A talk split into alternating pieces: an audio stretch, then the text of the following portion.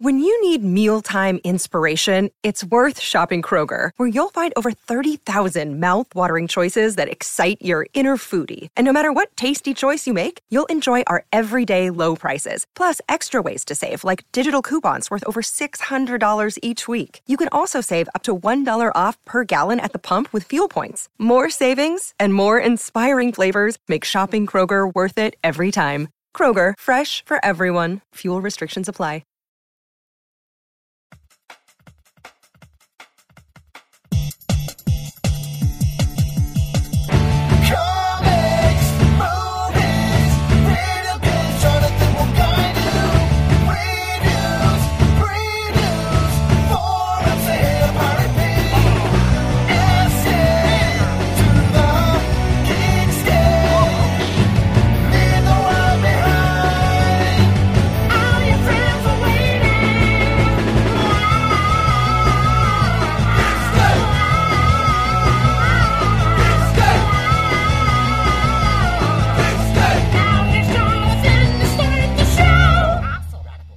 Hey Geekscapists, welcome to a brand new special Geekscape special. This one is going to be all about Thor Ragnarok. So if you haven't seen Thor Ragnarok, there are going to be tons of spoilers ahead.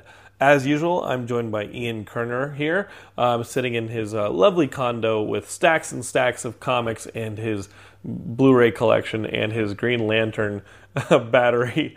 And uh, this is a You don't usually paradise. describe the surroundings. I don't, We, we don't do it on video anymore. We've, so now we've you have been to tell here. people what it is. uh, we've been here so you know I've been here so many times that uh, the Geekscapists just need to uh, have a context to uh, to where I'm at. Like visualize if you can, my friends, the ultimate man cave that is no cave at all, but the entirety of the condo. Everywhere I look, there is uh, geek stuff, and it's and it's awesome, but it's still functional, and you could still bring a girl here.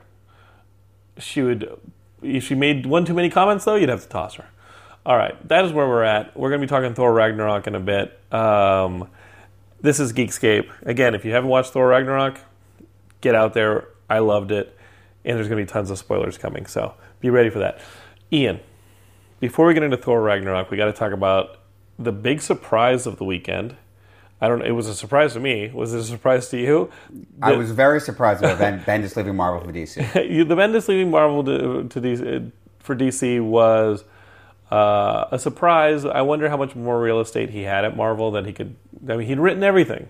That's kind of the He'd point. written X Men. yeah. He'd written Avengers. He'd written He played everything. with, we played with all the toys. He's Played ready. all the toys, but Marvel's first family, Mm-hmm. as I recall. I don't think he ever had a, a, a run, but obviously there He were wrote parts. them without, yeah. without a full run. Yeah. Um, and now he's headed to DC to write their big guns. Intrigued? Yes. Uh, do I have the same emotional connection with those characters that I do with uh, Marvel?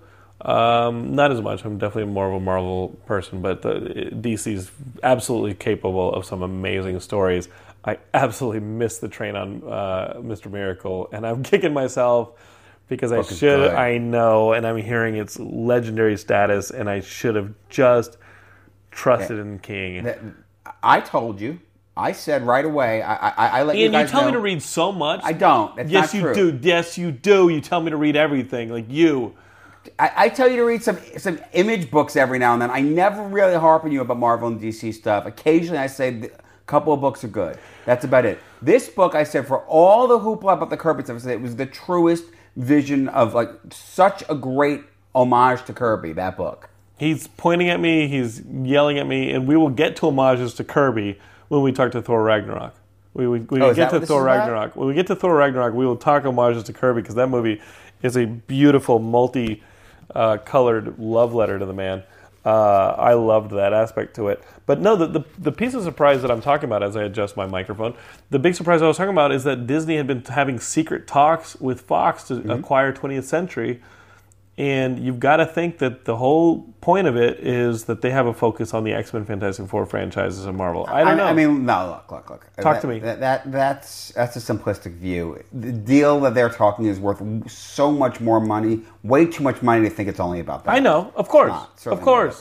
It as a fanboy, and it's so interesting to see people talk about it because there's literally so many things about a deal like that that should be scary. And I think, as the true fanboy I am, I don't care. I just want Right. Marvel over you know, you, all the Marvel We- uh, we can care together. less about the what- monopolization Yeah, of whatever. Monopolize whatever. But the Fantastic Four and the X Men are going to be with the other Marvel characters. Great. Fuck it. You know. Yeah, we're gonna have we're all gonna have our messages coming from three corporations pretty Right. soon. But fuck it, our media can be controlled, uh, and we get all of our information from Facebook and Russia anyway. So That's who right. cares? I, I, I get to see. I'll get to see Wolverine and Spider Man together. I don't care about the rest. you know. yeah, Marvel's first family actually has a chance to actually uh, Oh, Fantastic Four actually work. actually appear on the big screen in a fashion Right. that is not embarrassing. Let's do it. Let's do it. I mean, where where are your thoughts uh, beyond that? Because obviously, uh, what I, the other thing I thought about was acquiring that. You know, obviously they already have distribution of the Star Wars films from mm-hmm. Lucasfilm, but now we will never see those versions of Star Wars with the 20th Century Fox logo. on them, You know that we have on VHS, Right. And I was like, oh, so now that that is clean forever. Now it is all under Disney.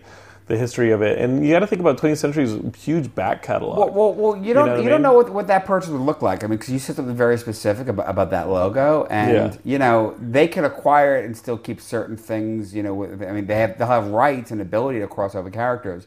It doesn't mean they don't have a 20th logo on it. Who knows? Right. Probably not because that is a Disney thing. It's not going to be going back to 20th. We're never going to see what we remember as kids, which was exactly that. We would all because we went to see Star Wars so many times that to us. The 20th logo actually meant like right after you were going to see it a long time ago, in Yo. a galaxy far, far away. The, like every you time, expected. every time you see the 20th century logo, I, at least I do. Uh, when you hear that, like the drums and this and that, you're like, yeah, you're like the the, the, the Yeah. fanfare. You're like, okay, yeah, you expect it to Wars. blend right into da na na na. Yeah. and it and then it doesn't happen because that's because we all at our age it was like you went you watched Star Wars like 35 times. Mm-hmm. I remember one summer, probably the summer before my freshman year in high school, my friend Andy Dierks and I watched Star Wars so many times that we had the R2D2 beeps and the Chewbacca stuff just down. Mm-hmm. We weren't fun to watch Star Wars with anymore. And I remember freshman year, we watched Star Wars with a group of people, and that was 94. So it wasn't a dead period. Like people did not watch Star Wars.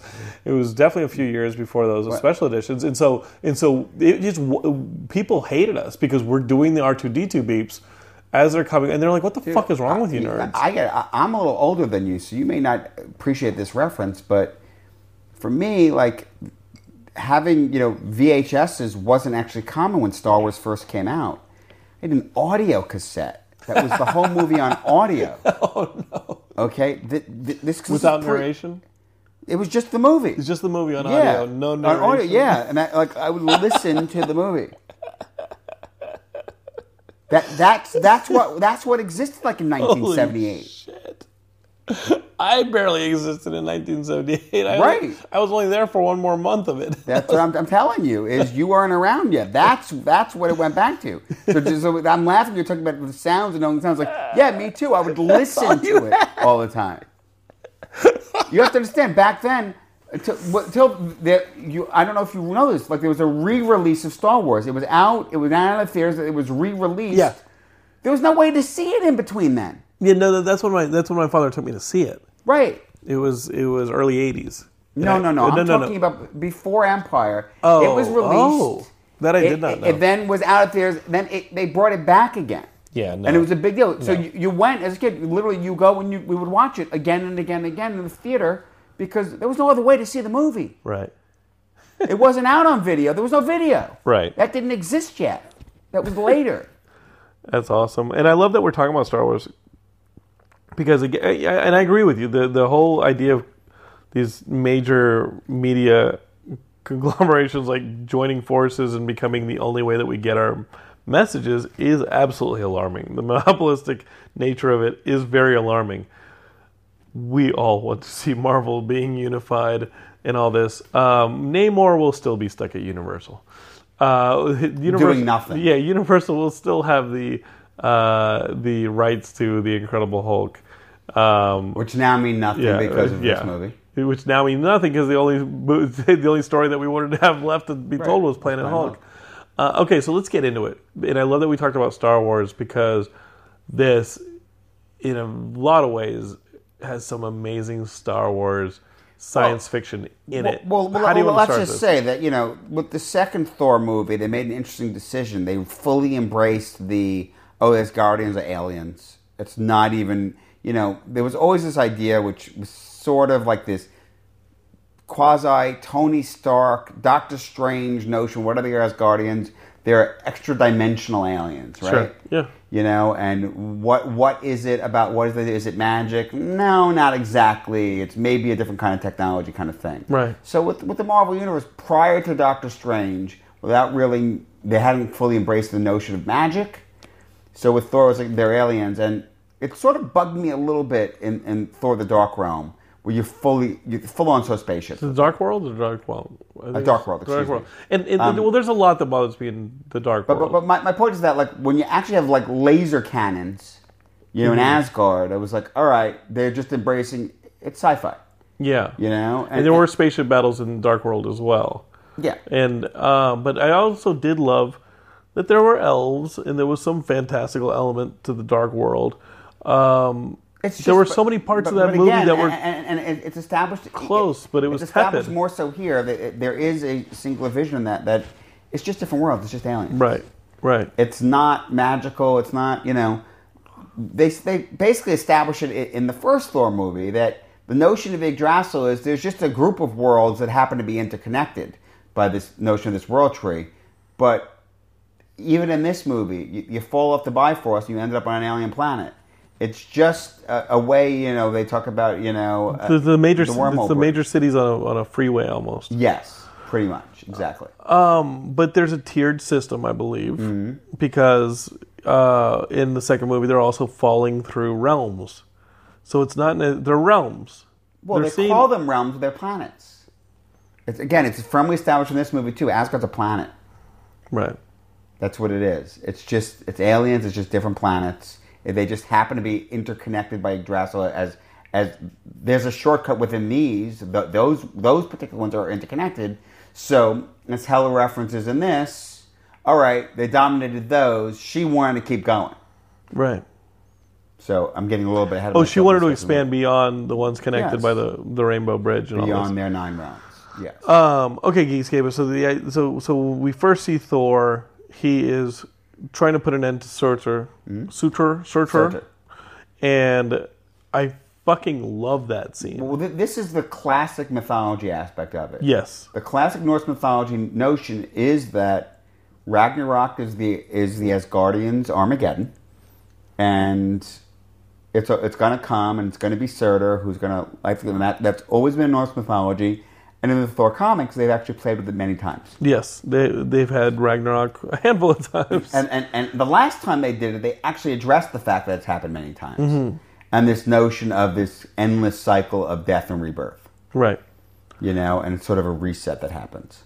So here you have that. I mean, I thought the scene to open the movie was hilarious. Absolutely hysterical. Just Thor talking to Surtur, being like, "Hey, listen, no. I'm going to rip your head off or take your crown off your me, head." With, with, with him wrapped up in the chains. Yeah, and And, rotating. and keeps rotating. So funny. I was dying, and, and just off the bat with the chase with the with the fire dragon and everything Yeah. that leads you off of uh, there, and then meanwhile, you know, back on Asgard, we've got uh, what's his name in charge of the, you know, he, he's kind of uh, you you find out that Skurge? you find out that Skurge is sitting there in the, uh, you know, with Heimdall's not there. Heimdall's not there, so you find out that he's not there. He's a disgrace. He's been run off.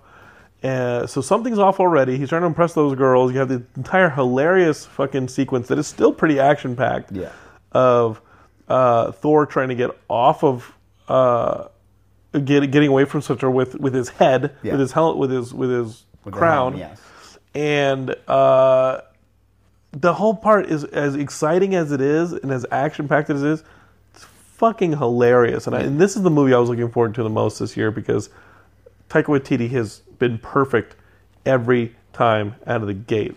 What we do in the shadows is amazing. Hunt for the Wilderpeople is incredible. I haven't seen his other movies, but now, now I really want to. Oh, they- they're phenomenal, and they're the funniest fucking movies you're going to see. But they also have this grounding, and they they also have a whole lot of heart. And Sam Neill is fantastic in Hunt for the Wilderpeople. He's fantastic in his cameo here, um, and there's a levity to it But the the criticism that I see of Ragnarok is that it's too goofy, too silly. It's just full of jokes. I don't buy that at all. I think there was a lot of gravity to it. I didn't think Hela joked her way through the movie. I think At she all. killed a shit ton of people, including the Warriors Three, like they were afterthoughts. Well, a- as funny as the movie is, and, and, and obviously the, the, And the, weird best, and the best silly, movie yeah. to compare it to is Guardians, the first one. You I know? enjoyed it more than Guardians. No, I love Guardians. I, I, I'm not arguing that, but but Guardians is very funny, but it's definitely a serious movie and all that. yeah, It's, I think Guardians is a bit different. It is. but I can see where you're comparing. And this movie is actually, I, th- I would say, less silly in the sense. The thing about Guardians is Peter Quill's character is jokey, but he's jokey in a like like he's the joke, even though he isn't. And they're not heroes. In Guardians, they are not heroes. Yeah. This Thor- Thor is a fucking hero. He Thor went down there to get that He's crown. absolutely a hero. He's, He's a super hero. fucking hero in the Yeah. beginning opening sequence. He's flying across a damn dragon. It's Yeah. amazing. There's never a moment in the movie where he d- ever accepts his lot. He's always striving to save the day. Right. He absolutely not for a second ever stops. Mm-hmm. There's not even a second of him. Oh, uh, woe is me, and then have to find the thing. No, there's none of that. The It's- first movie had the self doubt. The first movie had the I'm not sa- worthy. No, exactly. Yeah. What I'm saying in this movie, there's none He's of that. in. That's it. He's going. He's doing it. He's gonna find his way back. He's gonna do it. It's absolutely hopeless. It doesn't matter. Right. He doesn't stand a chance. Mjolnir's been destroyed. Doesn't matter. He's going. Mm-hmm. If he's going to die, he's going to die. He's still going. Yeah, it's been pretty awesome. Uh, so you know he makes it back to Asgard. Yeah, the amazing fucking funny scene with the Matt Damon cameo. Well, well, well Which not I've only been- that, yeah. but you know, after the end of the Dark World, you know, with the whole thing Loki taking over as Odin, you know, you're definitely going to this movie wondering, okay, how involved is going to be? And I actually love that they spent about three minutes. Like Thor walks up, he looks at the whole thing, and he just knows. Yeah, he's like Loki's not in charge. even a This is a joke. Yeah. Right, with the hilarious Matt Damon play with Sam So Neill, funny. and you're just watching this. You're like, dude, you know he's gonna pull the the the, the Scooby mask off of this thing, Right. and be like, all right, everybody, back to work Right. because Odin's actually dying, quote unquote dying, and that would that opens the door for his daughter to return the banishment that she's he's placed on her. Yeah. Which i and, and she's she's immediately coming back. She immediately comes back and destroys Mjolnir and is a force to be reckoned with. Mm-hmm. Beyond no fucking powerful. around with this. They're beyond powerful, and that's one criticism is that Loki was the only big good villain in in in the Marvel universe. You hear that criticism. I think that plenty of other villains have started to step up. Mm-hmm. Uh, I obviously lo- want Red Skull to come back in some form because I've always I loved him. Yeah, Red Skull was a great villain. He Great. just, for whatever reason, they haven't brought him back. They haven't I mean, brought him it back. Seemed like they set it up. Um, there's some really Obviously, solid villains. Thanos has been like they've been developing him as this big villain. Um. I mean, know, Malekith is the one that I thought was a very missed opportunity because I, lo- I 'cause agree. I that. loved him. And, and actually, not not to get into the other one, into a different movie, but it's one of my biggest issues with Guardians Two is that we didn't get enough Thanos in it. Like I expected more. Oh, you did? it- uh, what's that? Yeah, you did. Huh. I mean, that's what like. I thought that the treatment of How, how did Guardians Two not lead more into Infinity War? Even, even I mean, at least there's a little bit of this, a little bit of setup for this and that. I, I the agree. I think that the treatment of ego in that movie was such an awesome. It was so much better than I expected. Yeah, like I think what James Gunn did with the treatment of ego in that movie was awesome. The the second act is kind of where that movie loses me, uh, just because of the momentum Yeah. and things like that. But But- but still, I'm not going to complain about Guardians Two is awesome. Uh, it's well, it's fun. Well, this movie, so- but so this you- movie you- is so compact and so tight, it never Yeah. fucking lets off the gas. Hell is fantastic, and yet, and to have Hela and have this giant threat, and then and then right, we put it on pause, and now here's this amazing frolic. You know, this detour tangent in the movie where suddenly, all right, he's off, he's gone. You know, she's doing what she's doing. She thinks he's probably dead, whatever, and here he is, and now we get Planet Hulk. which is crazy. Like that they fit Planet Hulk into a movie that not only is a Thor movie, it's also only like uh, ninety some odd minutes Yeah. long. Is that all it was? It's a really short movie. I was worried that it was going to detract too much, that it was going to feel like too too much like two different movies, and that was just it. Because he's so about getting back there, it doesn't. And the fact that Loki had ended up there also, and time worked differently, and all mm-hmm. that. and Doctor. Strange had hinted it the whole thing with Odin. Guys, we got a Defenders movie.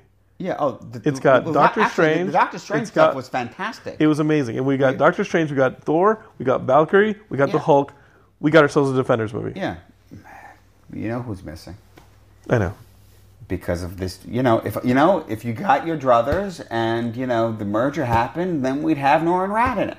Yeah, Which, by the way, Was in Planet Hulk. Yeah, I got you. that- that- that- that- that's just it. It's Thor took the Silver Surfer's place. formerly played by our good friend Doug Jones. Right. Well, actually, what's really interesting is in the comic, it's the Silver Surfer there. Yes. In the animated and animated version, it's actually Beta Ray Bill. And in this version, it's, It's Thor. Thor.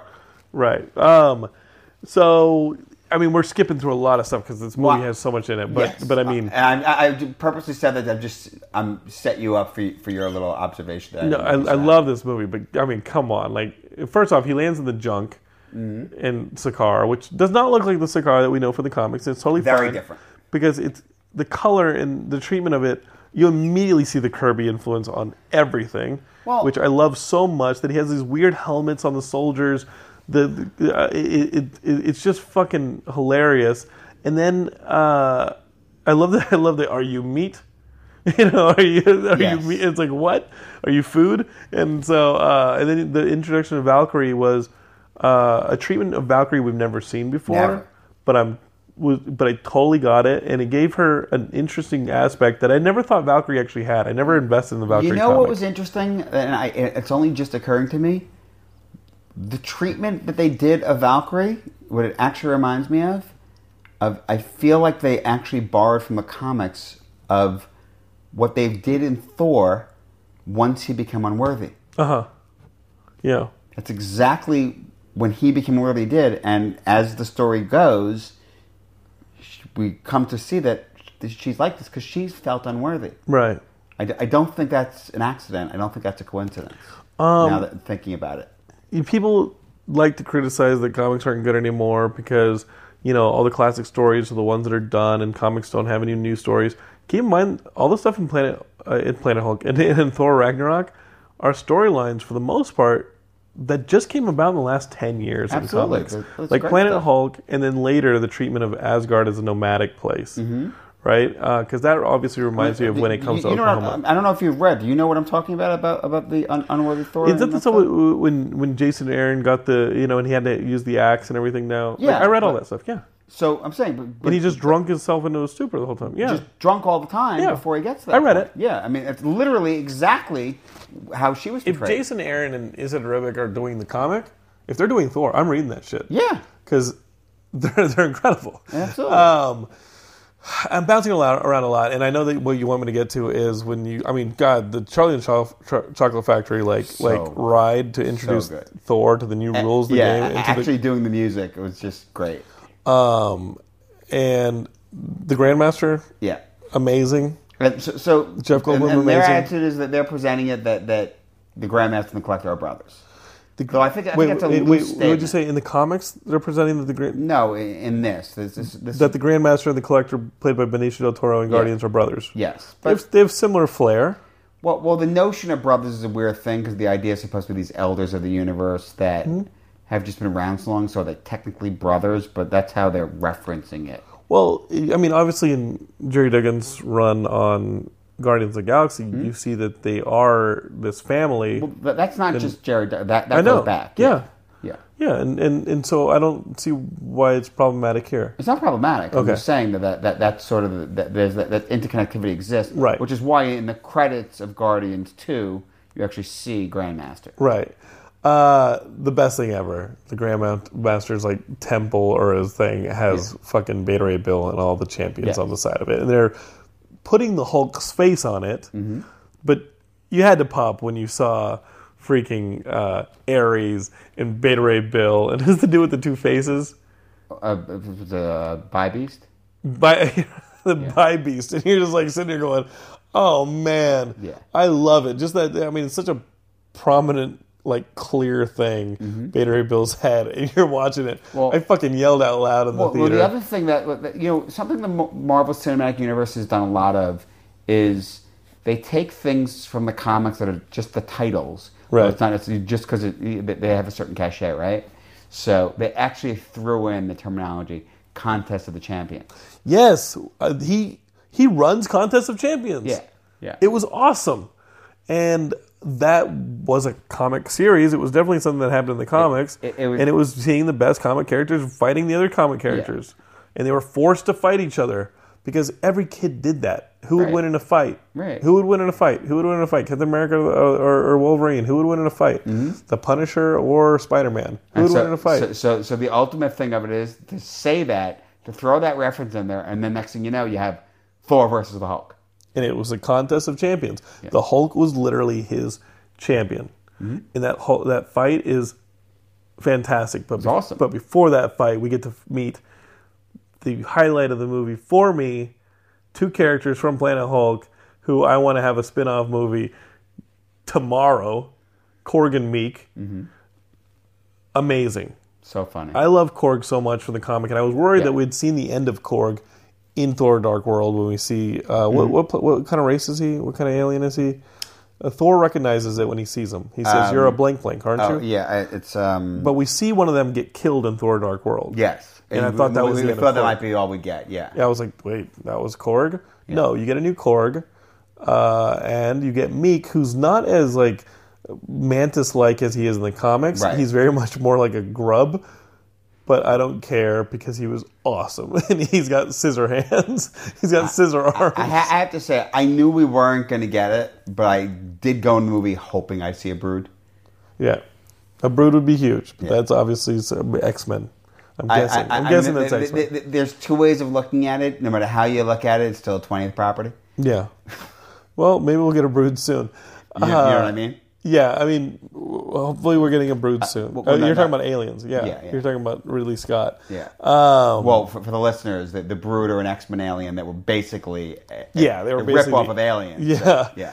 Um, I just think Korg was hilarious. In, in, I saw criticism online that Korg was funny when he was first introduced, but then he was the same note over and over again. It- No, it was good. fuck off. That note was awesome, and he gave levity some pretty Mm-hmm. intense scenes, including the, uh, the, the the the abandonment of Asgard there at the end, where you just see people getting slaughtered. Um, he came in some amazing places, like this I, arena I mean, fight. actually, at the end there with the whole, he has Meek and thought Meek's dead. Oh, actually dude, not. I was so worried Meek was I dead. I was, my heart was broken when I saw him carrying Meek around, and he's like, "Oh, Meek's dead." And then Meek wakes up and goes sneezes or something. He's like, "Oh, no, he's not." I love So Meek, funny. and that totally opens it up yeah. Well, maybe. for the next movie. I know there's a cliffhanger at the end of this film, Maybe. but uh, that being said, um, that fight, Thor versus the Hulk, it was the big, it was the big sell of this movie. Well, well, before We we, can talk about anything there, want. because We're just professing love on this I film. know, I, know, We don't- we have- are, I don't know what criticisms we but- have. Well, let's throw one thing out there, which is back to the Hela fight, and there's, um, well, actually, no, it, I think that actually comes a little bit later, but I'm thinking about, you know, when we talk about characters dying in this movie, there are some big deaths in this movie. Warriors Three. Yeah. Um, My biggest, my one frustration with the movie is there should have at least been a throwaway line of where the hell is Sif. yeah, there was no Sif in this movie. Yeah. Jaimie Alexander, like there was no Sif, which uh, you know she she made a she showed up in Agents of Shield. Where is she? Yeah, here? she was in a couple of, well, she wasn't doing Blindspot yet. Right. So you have um, no Sif in this movie.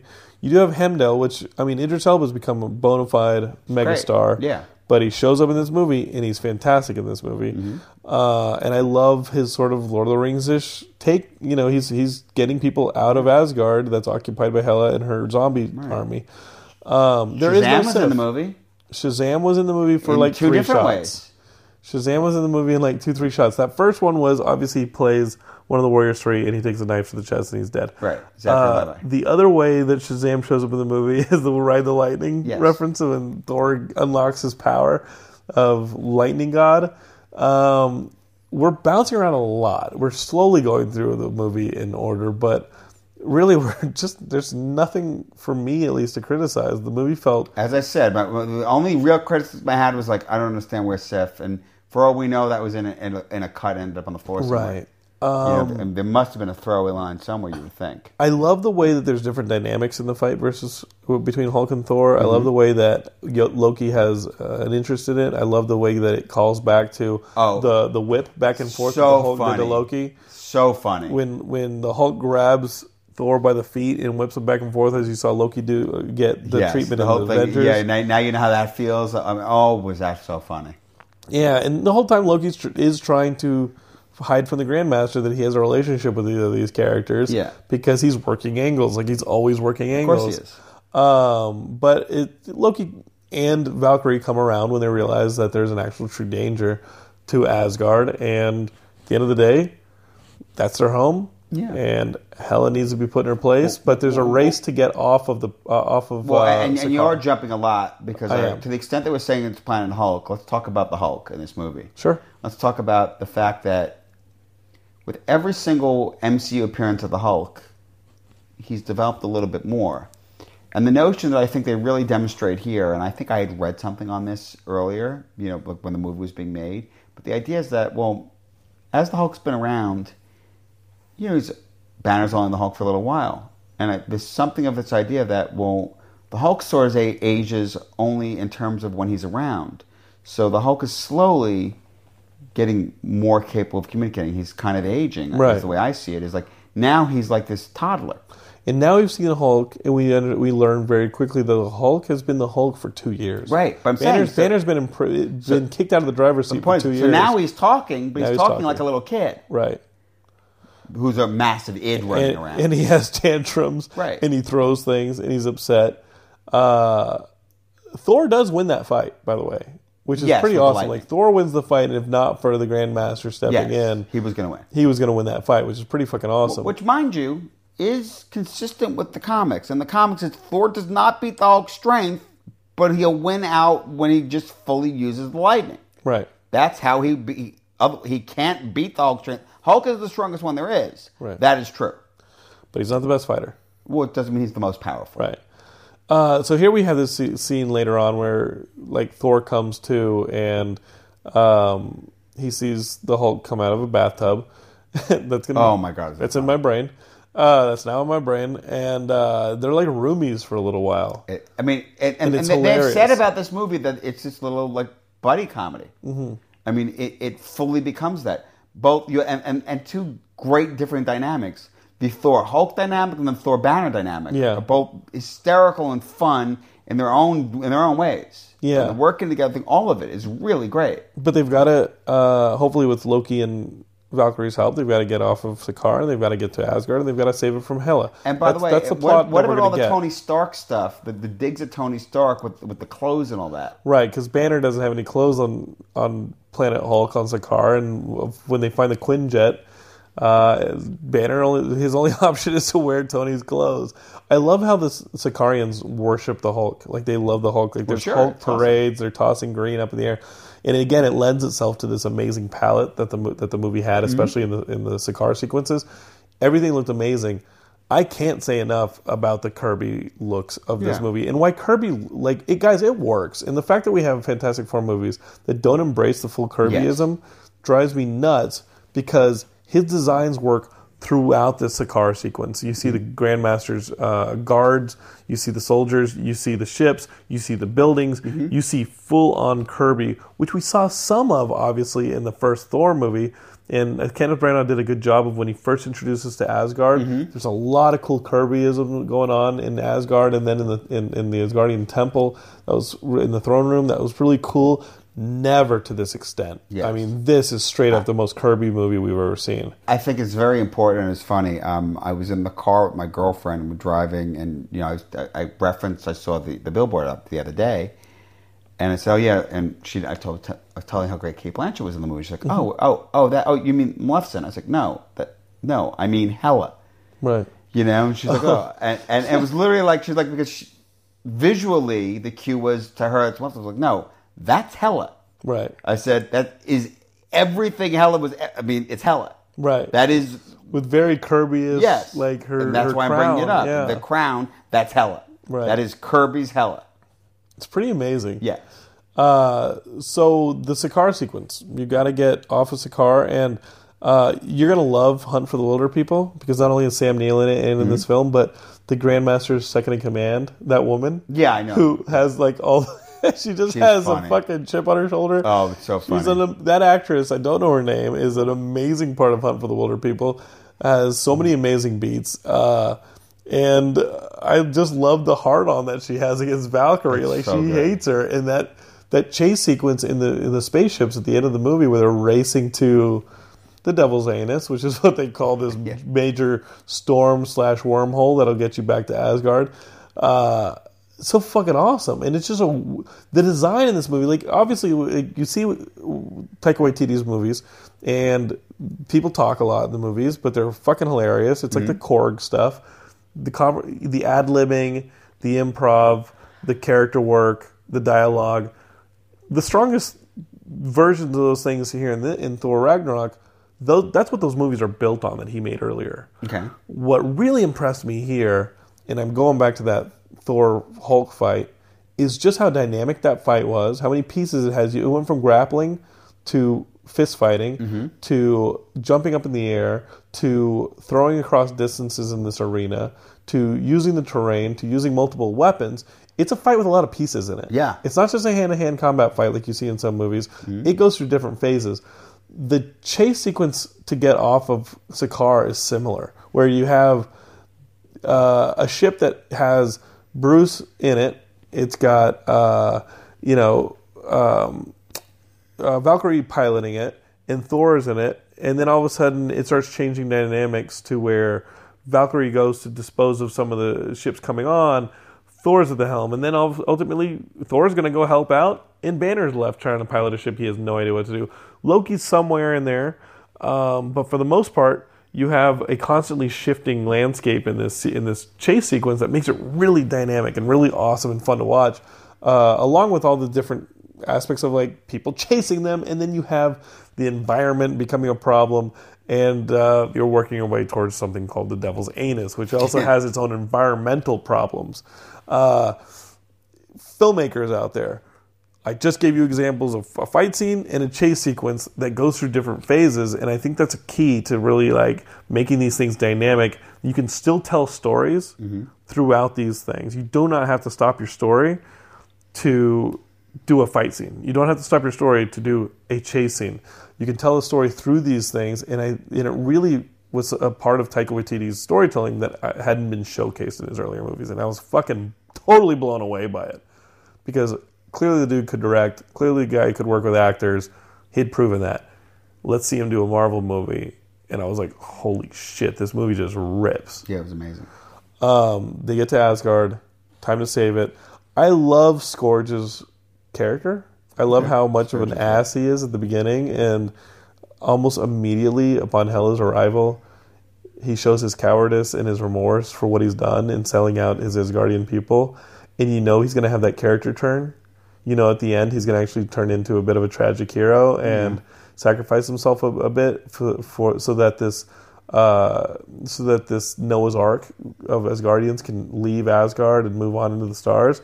And I loved that part of his character. I love that you slowly start moving it. And people have been asking why was an actor of the caliber of um, Carl Urban? Carl Urban in this movie because that character. I thought that character was actually pretty important, and I thought Well, Carl Urban. I'll it took tell an you actor like what- that to play him. not not to be too much of a you know of a comic book traditionalist on this, but I was a little surprised to see them do him and not do him with Enchantress. You know, they'd done Right. Lorelei on Agents of Shield, you know, her sister, and I don't know. I, I, I just I just felt like Skurge of the. You think Yeah. Skurge of the Enchantress are? Well, they go hand they in go hand. in hand.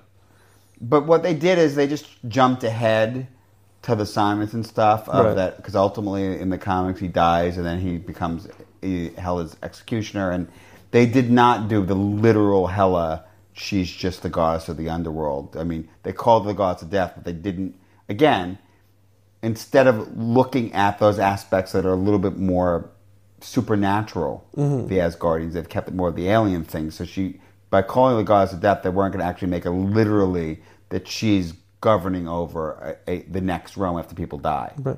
And how great it was that they used Hela to do some cleanup in the Marvel Cinematic Universe. They're like, oh, that uh, Infinity Gauntlet you got really excited about, guys. In Ah, Thor one, Yeah. it was a fake. So because you're wondering, like, when you saw that cameo of uh, the post credit scene of Thanos grabbing the Infinity Gauntlet and being like, "I'll just do it myself" at the end of, I Mm-hmm. Right. believe, Guardians.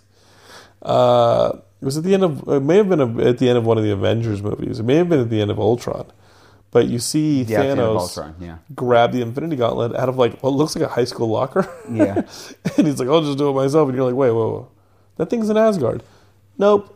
You learn in this movie the fake was in Asgard. Right. Um, and I I do love the fact that um, they're acknowledging that some of this stuff had been quote unquote established already. They got to do some cleanup. Yeah. And they did it. Um, pretty pretty awesome, masterful job there.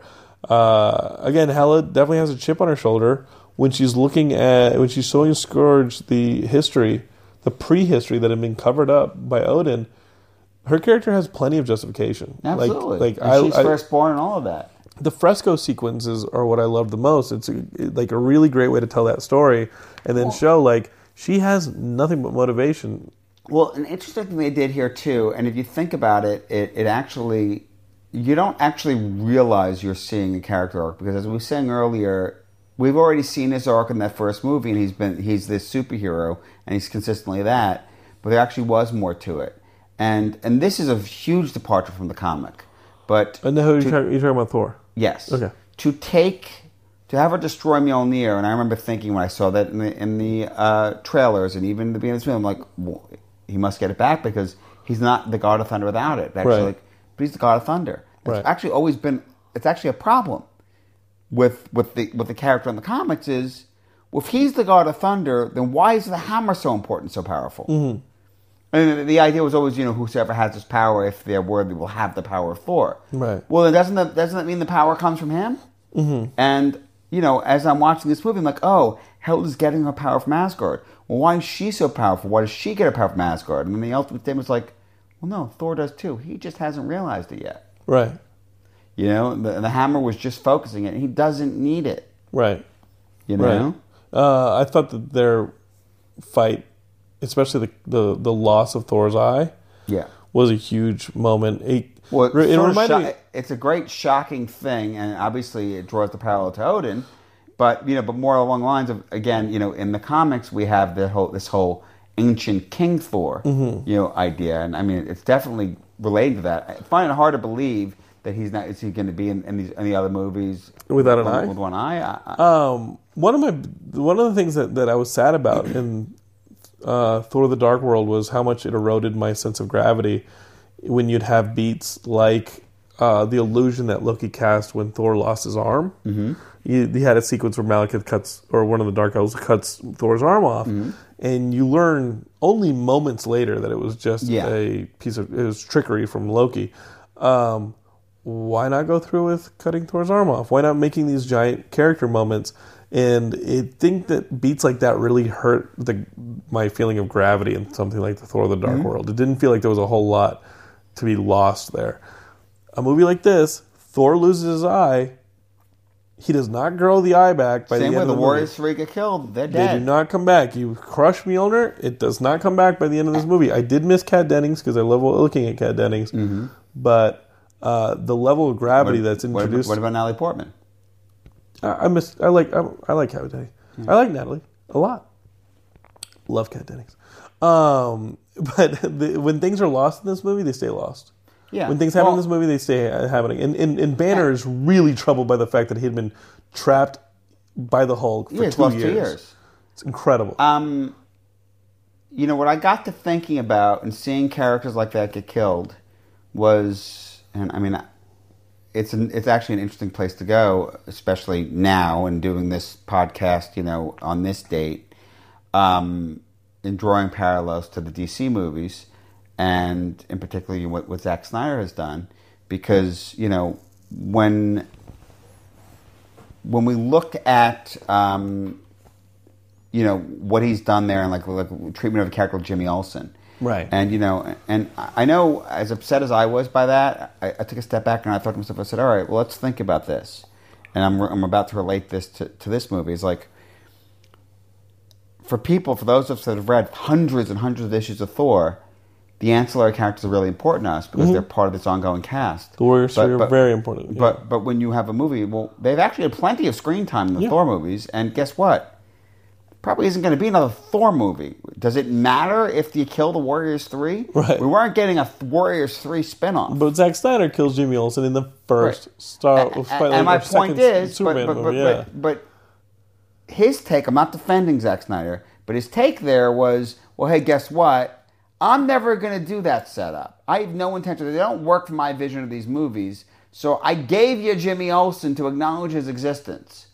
I hate what Zack Snyder did. I hate that he did it that way.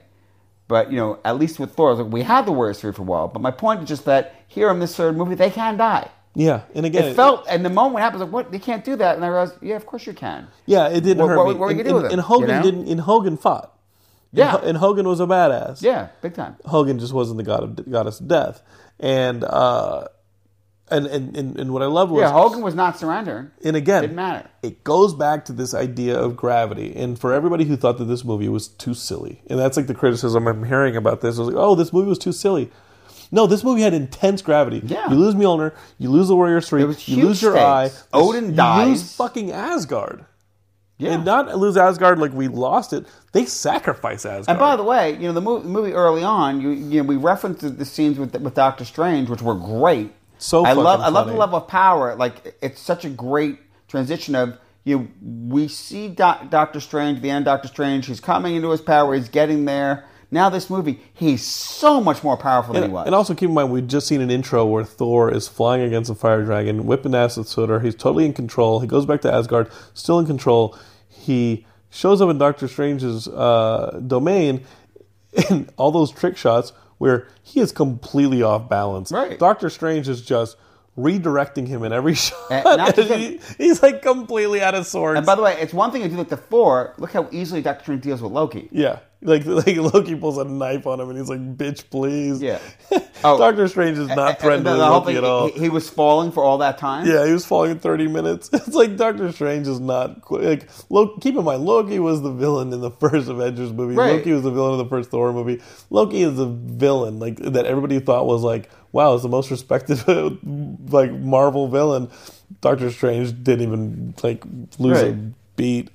Beat. Yeah, it was fucking awesome. I thought like li- li- like this is literally like Doctor Strange 1.5, and as short as it is, it's an integral piece Yeah. of the Doctor Strange mythos within these movies. I love like, the flavor He's that now threw in, yeah. badass. yeah, I love the flavor that all those cameos threw into it. Yeah, Well, anyway, the reason I'm referencing it though is that you know, when, when talking about stakes, you know, you definitely get this sense of no, hell is coming for everyone. Mm-hmm. If Thor doesn't stop her, she's coming for everybody, every world. It's all happening. It's all go, it's all going there. You Sure. know, um, so- and I make reference to that because no, this is a serious movie. right. And there were people, I think, I think the criticism is, oh, it's so jokey, it's so wisecracky, and like people trying to say it's out of character, but it isn't. I mean, Thor's always been this boisterous, you know, character. He's always had that. Um, some of the best moments in Avengers have been him with Hulk and that Sure. stuff, and the competitive thing and all that, and the ego. You know, that's always been there. And it's just played up by, by due to circumstance. Sure. Um, so the end of the movie, uh, they they find this uh, Noah's Ark and and Thor comes into his own and having a throne of- Yeah. and, and leading Asgard into a new phase. Uh, they did not land uh, above Oklahoma as they do No. at one point in the comics. Well, well, I have to say that I love the way they tied it together. And Yeah. I like the idea that it was actually it was you know referencing Banner's line about the brain being the, the strongest muscle. I mean, this was a smart plan. Yeah, smart plan. They outthink Hela. The Surtur gets what he wants, uh, but at the cost of Asgard. The, but the, the hysterical but moment Asgard is of the the, people. Hulk. wanting to beat the shit out of Surtur. yeah, and it's literally like, oh no, because you actually think for half a second that he's actually going to take out Surtur. and he's like, yeah, he goes, monster, punch monster. Yeah. it's like, no, Hulk, this time you do not punch monster. We go on the spaceship. Uh, again, my favorite sequence of the movie, my favorite part of the movie is discovering that Miek isn't dead. Yeah. Because I'm still holding out for that Korg Miek like buddy movie. I can't wait. Marvel make it so. Uh, And so by the way, even and, Valkyrie gets a great character arc. uh huh, she did. She get, her redemptive character arc was awesome, Mm-hmm. uh, and so does Loki. Yeah. like th- they all guys. This is a really damn good movie. Yeah.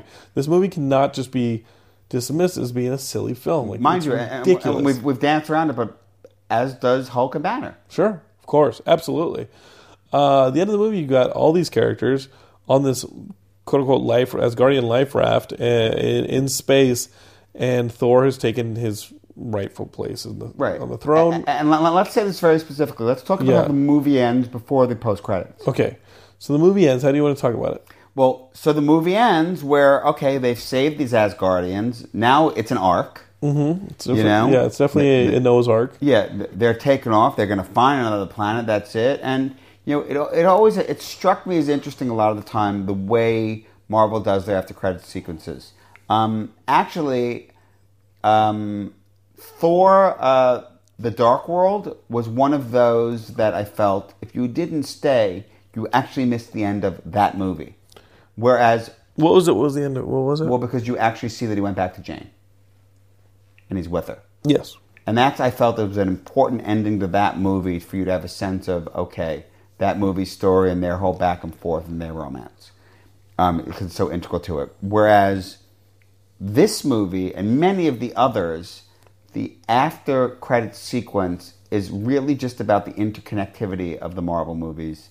It's not necessarily integral to the movie you just watched. Right. The movie you just watched ends with the Empire Strikes Back ending of looking at the, the windows, and you have Yeah. these, these characters moving forward. right? and, and, and, and I think that's great. I think that's important. Now, now in th- this particular time, I think it actually works on two levels because the big ending that we get both is really setting up the next movie, but it also takes away your happy ending. Yeah, we've got this happy ending. The Asgardians are going to have a future and, and a better tomorrow. And then all of a arc and they're sudden, you see this uh, big ship, this Asgardian life raft, and it is dwarfed by this mysterious, enormous whale of a spaceship that uh, just dwarfs it. Uh, Ian, what the hell was that? Sanctuary 2. Sanctuary 2. So What is Sanctuary 2? Thanos, his home base is Sanctuary, and Sanctuary 2 is his mobile base. Okay, his home base where we see him have his throne. Yes, that's that's Sanctuary. That's Sanctuary. Sanctuary 2 is his mobile base, is his giant ship. It- okay, and, that, and it looked like that, that in the comics. Yeah, Like, Tha- Tha- that, that's Thanos. Not even a question. Feige has actually acknowledged it. okay, so the, these poor Asgardians who've just survived Hela, Yeah. the destruction of Yeah. Asgard. And here's the thing: it's very important to acknowledge that Loki saw the Tesseract. So Yes. he- there's no way he didn't take it before. No, that. yeah, when he, when he was going to, for Surtur's helmet to throw it into the eternal flame and bring Surtur back to destroy Asgard, Right. he's going through the uh, he's going through the uh, what is that? that? That's like a um, the, the The vault. The vault. He's going Yeah. through the Guardian vault and he sees the Tesseract. Loki kind of pauses. He took the thing. Yeah. So, so the thing is, is I think going back to years ago when we first heard about these phases, and we knew after the first Avengers movie that it was going to be about leading to Thanos, we assumed that what we'd start getting in these movies, or at least in the closing credits, would be Thanos collecting the Infinity Stones, which have been, you know, objects in the Marvel uh, Cinematic Universe movies. Um, I'll tell you my personal theory because there's a big deal where they've said they refuse to, to tell what the name of Avengers 4 is going to be because it would reveal too much about the plot. And they're calling Avengers 3 Infinity War. Right. My personal theory is, you know, as I referenced earlier, that they pull titles. Well, Infinity War was the second in the inf- uh, of the Infinity miniseries. Right. Infinity Okay? Gauntlet was the first one. Infinity Gauntlet was the first one. Um, but Infinity War sounds really cool. I believe that the movie that we're going to get in May, it's called Infinity War, it's actually going to be, the whole movie is going to be Thanos collecting the stones. And he's calling it a war because it's a war to get the Infinity Stones. And therefore, my belief is the fourth movie is Infinity Gauntlet. Okay. So I you think, it will be called one- Infinity Gauntlet. So it's so Meaning that this movie is, it's going to be these big fights with Thanos Yeah. getting more and more powerful. Right. And the ending's going to be, guess what? And now he has them all. So the fourth movie is Infinity Gauntlet because now he has them all, and now they're really screwed. So the teasers for Infinity War that we've seen, obviously the fir- this one starts out with Thor drifting in space, lifeless, and he Right. runs into the Guardians. Wh- Which seems to imply that this does not go well for this ship. No. I- I'm really worried. This I see really that doesn't- ending. I this- think everyone dies. This is not good for my Korg and Miek no, exactly. spin-off movie. Not not good for that this at all. is not really It's good. possible That- that, Thor sacrifices himself and everyone gets away, but it including Hulk, like it. including Hulk, including Valkyrie, Yes, including yes. these characters you've just established, including Heimdall, it- including Loki. yes. But it sounds like Loki is going to lose the Infinity Stone or the the the Tesseract, the the Infinity. Well, there's no way he's not losing. Yeah, he's going to lose it to Yeah. Thanos, and then you've got the Hulk somehow in that. And by the way, and we do know The Hulk is there. We do know these characters are in the movie. we know that they're in Heimdall's in the movie. Loki's in the movie. right, So and Banner's in the movie. Banner's in the movie. So you have the Hulk somehow surviving this match that is set up in the post credit scene of Yeah. oh shit, May can't come soon enough, dude. Yeah. Fuck. And by the way, the footage I saw at Comic Con blew my mind. Yeah, I heard it was awesome, like rocket shooting a machine gun and stuff. I heard it was Like ridiculous. Thanos grabbing the moon and pulling it out of orbit. Yeah. Fuck. Yeah. Um. So you really don't think I'm going to get a Korg and Miek spinoff? I movie? really don't think you're going to get it now. I'm sorry. die. Don't do that. I'm sorry. I didn't bring you on here to depress me. Not buddy. with that ending. Stop it. Not with that ending. Well, I'll turn the TV. I'll turn it off before that ending shows up. Well, that's all I'm telling. That's what I'm saying. Is, you know, you, you know, that's just it. The movie ends, and you have this great, hopeful ending, and then you get that, and it's like, oh, guess what? You're right. It didn't have that long to wait. And by the way, let- let's just talk about that. Is we get Black Panther in February, is around the corner. I know. And then boom, Infinity War in May, and then we get Ant Man and the Wasp Yay. in July. Yay! I Then we're gonna wait a long ass time for the to, for Captain Marvel. Maybe. Yeah. Okay. Captain Well, Marvel, I don't think it's until the following uh, March, oh Jesus. Uh, and well, then we'll be the fourth Avengers. well, let's be real, Ian. Okay. We got Frank Castle visiting us first. Oh yes. We got some Punisher going Hey, down. I- I'm just saying. to- to Yeah. make- I'm going to make the When is statement right now. Punisher? I'm going to make the statement right now. On November 17th, I'm going to be wearing my Punisher T-shirt when I go see Justice League. So Punisher, yeah, it comes out the seventeenth. Oh fuck. Marvel's giant fuck you, as I said in the email when I when I saw that news. Look at how Marvel said fuck you to the Justice League. Yeah, they they brought they brought the Punisher out the same day. Yeah. Um. Okay, so Ian, this is how we're gonna have to work this out. Okay, so You, you tell me. yeah, uh, January. I had my own issues that day, Yeah, yeah. So November nineteenth, that Sunday. It's my mother's birthday. Okay, I got to drive back from San Francisco that day. Okay. When do, is your mom going to celebrate her birthday? Uh, we'll do it the 19th. Uh, we don't have to have a conversation on the podcast about scheduling. No, no, our no. next We do, we do, we do. Because the Geekscapers need to know when to expect this. Because we got to talk Justice League, Let- and I'm guessing let- we're going to talk Justice League on the nineteenth, no, maybe the twentieth. Well, we're either the night of the 19th because I'll have dinner early, or the 20th during the day. You can Okay, come, we can okay. record. Geekscapers. I'm telling you right now because I already have my guest for the 20th. Mm-hmm. Uh, I've got my guest. What that? So so so like You- you- so you're out of Geekscapers. Geekscapers. That that here this is what the week of the 20th is going to look like for the for the Geekscapers. And that's why I have them. That's why they're they're listening to this. Justice League and Punisher. They're going to get the Justice League special. Mm-hmm. They're going to get an actual like normal Geekscape from the Westwood One Studios. okay. Normal. That's funny. Well, th- not a special. Right. I understood. You're not average. You're not the average Geekscape. I don't claim. To. Not that the show has not fucking kicked ass recently. Thank you very much, Geekscape. As my guests have been fucking insanely awesome. You're welcome. I'm very happy with the show. Uh, but you're also going to get the Punisher one. And I think the Punisher one's probably going to have to be that following weekend. I think it's going to be close to that Friday. Okay. Because you're not gonna have time to watch this. Fuck no. Damn. I'm running a 31 miles the day before. L- let me just point out to you that that's the Friday after Thanksgiving. It's fine for me. What's Thanksgiving? I'm watching Punisher. Okay. I'm, I'm, let, I'm letting you know. This is where you put the guitar slide. So, so you're acknowledging you're going to get the Punisher. It's going to take it's going to take you a week after it comes out. Uh, I I teach that Tuesday. Okay. That Monday I've got Geekscape. That night before, that night of, I've got Justice League special with you. Okay. I teach all Tuesday. I teach Wednesday. Punisher Thanksgiving, Okay. and then we get together Thanksgiving weekend, and we punish the Geekscapists. Okay. and then I bring you another fucking Geekscape the following Monday. I thought it was ridiculous that I'm close to do having to do two Geekscapes in a week. That is a week where I'm gonna have to do three. Yeah. You Geekscapists and your needs. I hope you're happy, Geekscapists. I hope you're happy with this Thor Ragnarok special. There really is not a lot of criticism. There's one more post credit sequence. Yes. Jeff. Goldblum, the Grandmaster falling out of the, the his escape pod and being asked by the denizens if he is food, and then of course I'll tell you, my, uh, he's like, uh, one- "Your one of my rebellion went buddies- well." My, one of my I buddies, caught a tie. One of my buddies in the movie actually turned to me and said he thought, you know, watching the, the credits and wondering what it's going to be, and he thought, oh, wouldn't it be cool if it was Fenris on Sakaar, mm-hmm. Fen- who's the fuck's Fenris? the wolf? Fenris. No, who's The giant wolf that we just saw in? in Thor. Yeah, we just The- saw the- the- yeah, so if Fenris had fallen to Sakaar, oh, I hear what you're saying. Because the last time we saw Fenris, he fell off the, the, Yeah. the waterfall. Yeah. I didn't know the name of Fenris. I guess she did say it in the movie. well, it's also in Norse mythology, but yes. Wow. Um. Wait, how the hell did he get there? Well, that would have falls been, through the portal. yeah, that, but that would have been cool. But yeah. But, No, yeah, I- we need a grandmaster. Uh, I like the fact that the Grandmaster had to curry favor with these rebels who were going to eat him, Mm-hmm. throw a mag- throw a magnetic net on him, and he's like, "Let's call it. It's a tie, tie, yeah. dude." Jeff Goldblum's amazing in this movie. I would love to see this character more.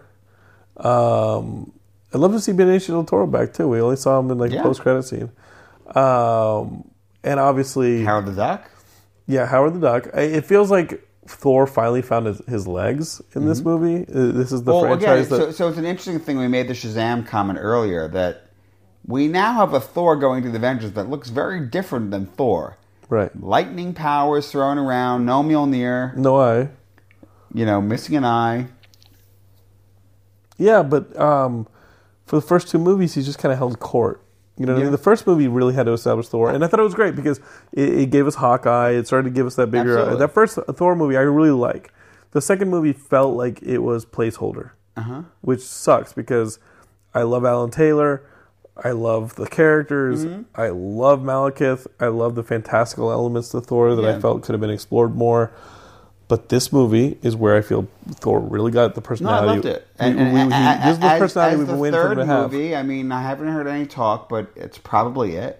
Yeah, that's what we're. I would think. You know, I, I thought it was great. Well, that each one got better, and and each one's box You- office has improved. You thought Dark World was better than Thor one? No, um, yes, because Thor one, um, I feel gets really bogged down in the middle when he doesn't have his powers. When he's eating breakfast. Yeah, it's very slow. Right. Um, I like the movie. I like it a lot. I think Dark Dark World has a lot. It has that humor. You know, Joss Whedon definitely punched that script up a lot. Yeah, you got the Chris You know, Evans th- th- cameos yeah, that are fun there's There's a lot of fun in that movie.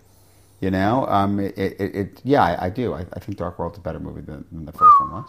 Okay, it felt like it just held serve for me, but I hear you. This one clearly brought its own fucking thing. Yeah. so fresh, so awesome, and I love the liberties that it was given because now we're re- like it feels like it's really cooking with gas.